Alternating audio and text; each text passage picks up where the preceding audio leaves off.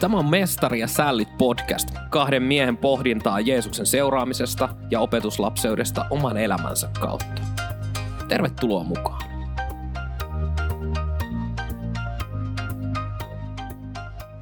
Huomenta Eetu. Huomenta Kaitsu. Mites menee tällä hetkellä?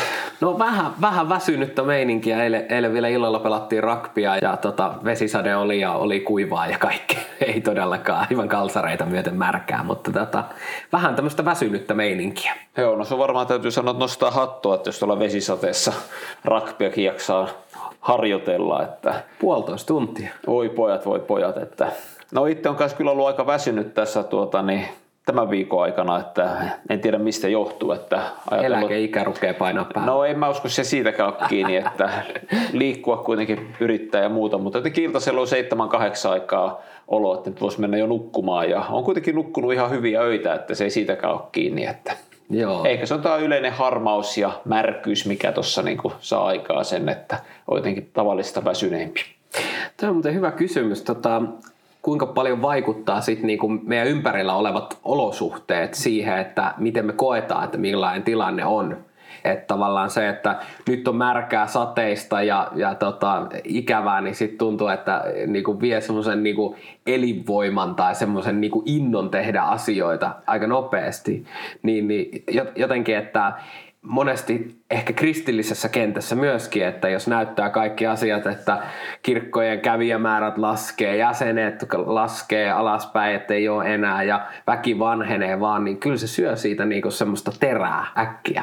Voidaan palata tuohon, mitä puhut laskevista käyristä hetken päästä, mutta vielä jos palaa tuohon, miten sää vaikuttaa itseeni, niin huomasin justiin varmaan kanssa tässä pari edellisen viikon aikana, että ajatus, että olisi kiva lähteä käymään kävelyllä, mutta kun taivas pilvessä, vaikka ei saada edes vettä, niin on semmoinen olo, että en mä halua tonne lähteä kävelemään. Mutta sitten kun aurinko paistaa, niin jotenkin mahtava mennä, että ihana auringonpaisteessa mennä syksyisessä kelissä, niin kyllä se mulle niin heti motivaatiotaso vaikuttaa huomattavasti. Joo, se on, voi kun rakpissakin voisi tehdä noin silleen, että ihana aurinkoinen päivä, tai mennä treeneihin, vettä sataa, en mene treeneihin. No. Se on tota, vesisateessa, niin sehän ei haittaa silleen, että, että jos vettä sataa, niin kun siinä vaan kastuu vähän ylhäältä päin, kun koskaan ei tarvi maata siellä nurmikolla tai mitä. No näin se on.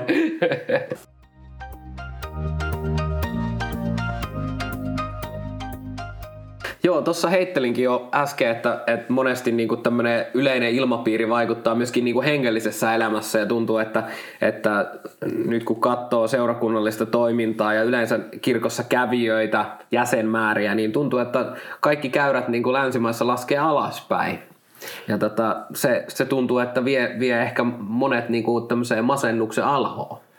Se on ihan totta, että osa, Osa se varmaan häiritsee aivan valtavasti, harmittaa, että missä ihmiset on ja, ja aina kun kirkon nelivuotiskertomus ilmestyy, niin taas on... Niinku Kirkolla niin sellainen. Niillä tulee tosi syvällä tuossa hommassa. On tosi syvällä joo, että, mutta siellä tulee neljän vuoden välein aina jokinlainen tämmöinen tilannekatsaus, niin, niin se on jo monta vuotta ollut niin että ollaan menty alaspäin. Ja helposti tulee se ajatus just, että on tilanne kaikkialla. Mm. Se on toki läntisessä maailmassa meillä valitettava ilmiö, että me nähdään Euroopassa, Yhdysvalloissakin jopa, että niin kuin, tilas, käyrät laskee. Mm. Nuoria on entistä vähemmän mukana toiminnassa. Mutta sitten taas kun me katsotaan globaalisti, niin, niin kuin globaali etelä, niin siellä tapahtuu ihan valtavia asioita. Mikä on globaali etelä? Aasia, Afrikka, Etelä-Amerikka, mennään tuonne niin eteläiselle pallonpuoliskolle. Joo, okei. Okay. Niin siellä tulee maailmanlaajuisesti ihmisiä, jatkuvasti uskoon tulee uusia opetuslapsia. Justiin evankelista päivillä kun oltiin, niin siellä kuultiin, että maailmanlaajuisesti on tuommoinen vajaa 2000 opetuslapsia, jos liikehdintää eri puolilla maailmaa, minkä kautta koko ajan tulee uusia ihmisiä Jeesuksen seuraajiksi ja uusia kirkkoja perustetaan. Joo, kyllä. Ne, ne varmaan näyttää hyvin samanlaiselta kirkolta kuin täällä länsimaissa, että jos ajattelee, niin rakennetaan tota, semmoinen katedraali ja, ja sen jälkeen otetaan sinne pappia, apupappia, kanttoria, suntio ja sitten niin laitetaan pyörimään. Läh, lähinnä vaan, mä, jos mä oikein muistan, niin siellä evankelista päivillä sanottiin, että tämmöinen näitä seurakuntia, joita syntyy, niin se taisi olla keskimääräinen jäsenmäärä olla joko 10-20 henkeä. Joo, siinä välillä varmaan 14-15 on se keskimääräinen keskikoko Joo. mikä näillä niin sanotulla kirkkoilla lainausmerkeissä on. Miksi se on niin sanottu kirkko? Koska ei ole kirkkorakennusta, vaan he kokoontuu kodeissa. Joo. Ja luin tuossa joskus jonkun, jo vuosia sitten luin kirjan Paul Watsonista, joka teki Intiassa Poipuri-heimon parissa niin lähetystyötä ja aloitti tämmöisellä moninkertaistuvalla opetuslapseusperiaatteella liikkeelle.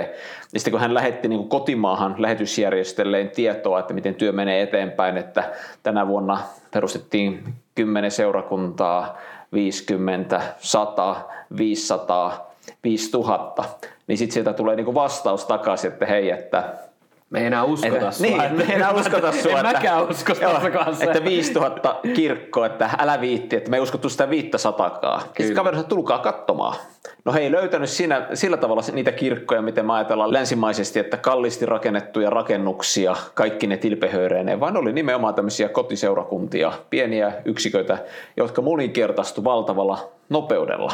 Niin, kyllähän se, jos sä haluisit, että sulla olisi vaikka kirkkoja joka kaupungin osassa täällä Vaasassa, missä nyt ollaan nauhoittelemassa, niin millä todennäköisyydellä sä pystyisit rakentamaan semmoisia Vaasan keskuskirkkoja joka paikkaa. Et niin kuin pelkästään mm. niin kuin rahallisesti se ei olisi niin kuin mahdollista. Saati sitten, että, että niin kuin tavallaan mitä siihen ylläpitoon menee, niin se, se on aika, aika kankea systeemi loppujen lopuksi. Ja tota, jos, jos mä oon oikein ymmärtänyt, niin varsinkin kun raamatussa puhuttiin niin kuin kirkosta – korjaa, jos on väärässä, mutta eikö, eikö sanaa eklesias käytetty siinä kohdassa ja se oli nimenomaan joukko ihmisiä, eikä niinkään mikään rakennus. Et niin kuin mm. seurakunta, kirkko on joukko ihmisiä ja sitten ne kokoontuu jossain.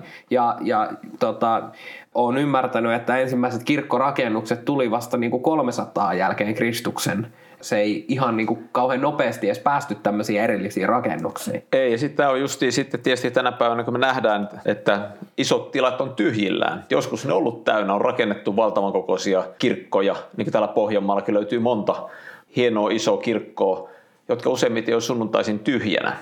Mutta sitten jos mennään taas pienempiä seurakuntia, jotka niinku rakentuu kanssa niinku esimerkiksi Yhdysvalloissa tai muualla läntisessä maailmassa, aloitetaan joku seurakunta, ne hankkii tontin, minne ne rakentaa kirkon sille 200 ihmisille, mikä on niin ajatuksessa, jos me tämän verran tavoitettaisiin, mikä on aika keskikoko loppuviimeen, niin kuin jossakin Yhdysvalloissakin seurakunnalla, niin entä sitten kun niitä väkeä tulee, tuleekin mukaan enemmän, jonkin 400, no siinä kohtaa vielä voidaan ehkä järjestää useampi Jumalan palvelus sunnuntaisin, mutta jossain kohtaa tullaan siihen tilanteeseen, että pitää ostaa lisää maata jostakin, pitää rakentaa isompi kirkko, valtavasti menee rahaa kiinteistöjen ylläpitoon. Mm. Ja se kaikki on pois sitten toisaalta ehkä ihmisten auttamisesta, diakoniasta, sellaisesta, millä me voitaisiin... yleensäkin mm. ihmisten kohtaamisesta ja auttamisesta. Kyllä. Joo. Mä mietin sitä, että meillä oli tosiaan evankelista päivällä puhumassa Kevin Weigelt, joka on Romaniassa tehnyt tämmöistä vahvaa opetuslapseuttavaa työtä ja siellä on syntynyt juuri, juuri tämmöisiä pieniä kotiseurakuntia Joo. ja näin ikää, niin tavallaan se, että jos me halutaan, että tämä homma menee eteenpäin, jos se niin kuin moninkertaistuu, jos me halutaan, että joku asia moninkertaistuu, niin et sä voi moninkertaistaa keskikokostakaan kirkkorakennusta. Sanotaan, että pieni, pienikin kirkkorakennus on aika vaikea moninkertaistaa sitten loppujen lopuksi, että rakennetaan aina johonkin kylään sellainen pieni kirkko ja siitä lähdetään. Ja sitten jos me tavoitetaan enemmän, niin tavallaan se notkeus häviää sieltä tosi nopeasti. Ja se, että se olisi jotain niin simppeliä, että niin kuka tahansa Jeesuksen seuraaja pystyisi niin toteuttaa sitä, niin, niin silloin meidän pitää pysyä niin kuin todella yksinkertaisissa asioissa. Ja sitten vielä tuommoisissa maissa, niin kuin vaikka Romania, missä taloudellinen tilanne on paljon heikempi mm, kyllä. kuin esimerkiksi vaikka Suomessa, niin se vaatii valtavasti rahaa. Kyllä. Ja sitten justiin tuo, että jos kodit on käytössä, mihin voi aina pyytää muutaman ihmisen, että, ja tämähän oli se uusi testamentille malli, kun me katsotaan apostolien tekoja, niin me nähdään siellä, että joka päivä he kokoontuivat kodeissa ja mursivat leipää. Toki ne oli temppelissäkin, mutta tuskin ne siellä Jumalan palveluksia piti, vaan todennäköisesti evankelioivat siellä.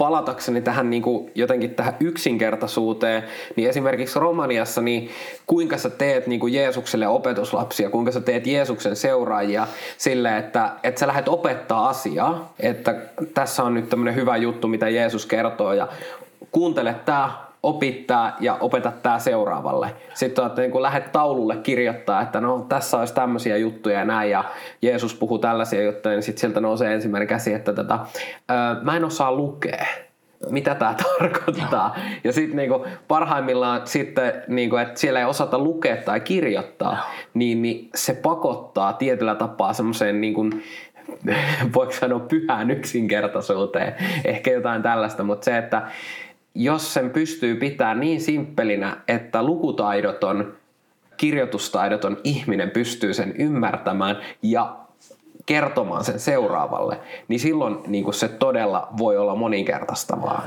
Joo, ja tuossa oli hieno just niin, Kevin pisti evankelista päiviä ylös ja niin kuin, semmoista Jeesuksen seitsemän yleistä käskyä, mitkä niin kuin antaa semmoisen... Niin kuin, Yhdeksän muistaakseni. Seitsemän. Seitsemän, okei. Okay. No niin. Seitsemän yleistä käskyä, jotka toki siellä yhden sisällä oli aina useampikin asia, että Joo. niitä tulee useampi, mutta siinä on periaatteessa niin kuin lähteitä kääntykää, uskokaa hyvää sanomattakaan vastaan pyhä henki, tullaan kasteeseen ehtoolliseen Jumalan lähimmäisten vihollisten rakastaminen, rukoileminen, antaminen ja opetuslasten tekeminen, mikä jokainen asia sisältää, tietysti sisällään, sisällään pitää paljon niin kuin sitten yksityiskohtia, mm. mutta niin nämä perusperiaatteet, kuinka hän semmoisella liikesarjalla me harjoiteltiin sitä ja opeteltiin. Siinä yksi pappi, joka on ollut lähetystyössä, niin sanoi, että tämä oli aivan huikeeta, että näin se lähetyskentällä menee, missä ei ole tätä länsimaista koulutustasoa, eli se on suullista se, miten se evankeliumi opetetaan. Tuossa vielä tulee vähän fysiikkaa mukaan, että se jää paremmin mieleen ja se oli ihan niin kuin mielenkiintoinen. Moni ehkä koki sitä taas koulutettuna, että pyhäkoululeikkejä täällä. Kyllä. Mutta... Joo, ja siis toi oli, toi oli tosi hyvä, koska mä itse asiassa kävin tämmöisen keskustelun just, just yhden, yhden ihmisen kanssa siellä ja kysyttiin, että, niin kuin, että miksi me tehdään tätä. Et koska Kevin näytti sen niin kuin ekaksi liikesarja, sitten tehtiin yhdessä, sitten yleisöstä tuli yksi näyttämään sen liikesarja, tavallaan opettamaan meille uudestaan sen, niin että miksi me tehdään tätä, niin sitten sain niin kuin avata sitä, että, että millä sä kerrot nämä jutut, jos sun se ihminen, kelle sä kerrot, ei pysty lukemaan eikä osaa kirjoittaa. Hmm. Niin sitten oli silleen, no en tiedä. Mä no tällä voi kokeilla. Kyllä. Ja sitten toisaalta vaikka me tehtiin liikkeet, niin se auttoi meitä muistamaan nämä tietyt asiat, mitkä on keskeisiä. Kyllä. Et siinä oli hyvä, hyvä puoli siinä myös. Että. Joo, ja olihan tuossa niinku huikea ajatus sille, että yhdeksän, eh, seitsemän, seitsemän, minä, mä en tiedä miksi mä oon yhdeksässä, mutta seitsemän kohtaa, mitä tuossa oli, niin tavallaan ne muistamalla, niin siinä on niinku Jeesuksen opetuksen ydin. Mm. Se on siinä. Sitten niinku tavallaan, että totta kai sun pitää lukea raamattua ja saada niinku opetusta sieltä, koska siellä tulee niinku tavallaan tarkennusta siihen. Mutta jos sä noudatat noita seitsemää kohtaa, niin sä oot jo tosi pitkällä siinä hommassa. Et se, on niinku, se, se menee jo to, todella niinku paljon eteenpäin sillä. Kyllä, ja sitten tuo helposti moninkertaistettava myös, eli niin kuin Kevin näytti pari videonpätkää, jossa hän ensin kertoo jollekin porukalle opettaa tätä, ne tekee mukana ja sitten siellä on joku kaveri viemässä eteenpäin sitä ja muut vähän sitten sparraa sitä sieltä taustalta, että minkälaisilla mm. stepeillä mennään. Ja, ja myöskin tämmöinen kaveri tota, tuli siitä videosta mieleen, että tämmöinen, jolla oli ö, ilmeisesti jonkinlainen, oliko vamma vai sairaus, että hänen muistinsa oli tosi huono, huono, niin kuin, että se ei jäänyt, niin tässä kun tuli tämä liikesarja, niin hän pystyi kuitenkin kertomaan ne kohdat mm. just sen takia, että siinä oli se liike mukana ja näin ikään. Että niin kuin, kyllä tässä niin kuin ihan vissiä pointtia on, mutta jotenkin sen, että me mennään monesti liian syvälle, liian niin kuin tekniseen, liian opetukselliseen, jotenkin se, että kuinka pitää se niin kuin sanoma noin ytimessä ja noin niin kuin, tavallaan simppelinä. Joo, ja mä luulen, että tässä nimenomaan, niin kuin, jos mä ajatellaan tavallisia suomalaisia Jeesukseen uskovia, niin yksi kynnys on siinä, että ei uskalleta kertoa toiselle ihmiselle evankeliumia, koska ajatellaan, että mä en osaa tehdä sitä. Mm-hmm. Me tehdään niin omassa mielessä tehdään sitä hirveän vaikea asia. Mm-hmm. Ja pohjimmiltaan me voidaan hyvin yksinkertaisesti kertoa, mistä evankeliumissa on kyse, mitä Jumala on tehnyt meidän puolesta, miten meidän tulee reagoida Jumalan kutsuun, ottaa vastaan Jeesus – mitä siitä seuraa. Hyvin yksinkertaisesti. Ja niin kuin monesti ollaan jaksossa sanottu, niin kuitenkin kysymys ei ole meidän niin kuin sanoista, meidän taidosta, vaan pyhä henki on, joka synnyttää ihmisen sydämessä se usko. Kyllä, ja se ajatus on siinä, että meidän tehtävä, Kevin käytti tästäkin, jatketaan varmaan jossain kohdassa vielä enemmän, mutta tavallaan se, että, että Jumalahan tekee sitä työtä, ja Jumala valmistaa niitä ihmisiä. Meidän tarvii vaan niinku kokeilla, että kysellä, että onko tämä ihminen valmis. Kyllä. Koska niinku se, että en mä ainakaan synnytä mitään uskoa kenessäkään. En, en, en usko hetkeäkään, että mä pystyn niin kuin mun argumentoinnilla tai jotenkin mä, mä olen niin fiksu ja, ja, ja niin kuin keskustella ihmiseen, että voi veli, että osit, osasitpa perustella nyt aukottomasti, että taidanpa kääntyä kristityksi saman tien. Niin, niin en usko tähän, vaan nimenomaan se, että Jumala tekee työtä ja meidän vaan pitää löytää ne tyypit, ketä Jumala on valmistanut. Näin se menee, näin se menee.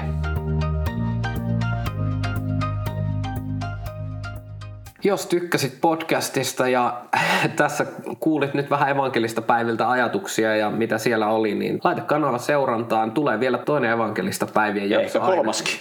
Meinaatko, että tulee kolmas? No ei se mitään, katsotaan, pysy kuulolla ja kanava seurantaa. Ei muuta kuin moi. Moi.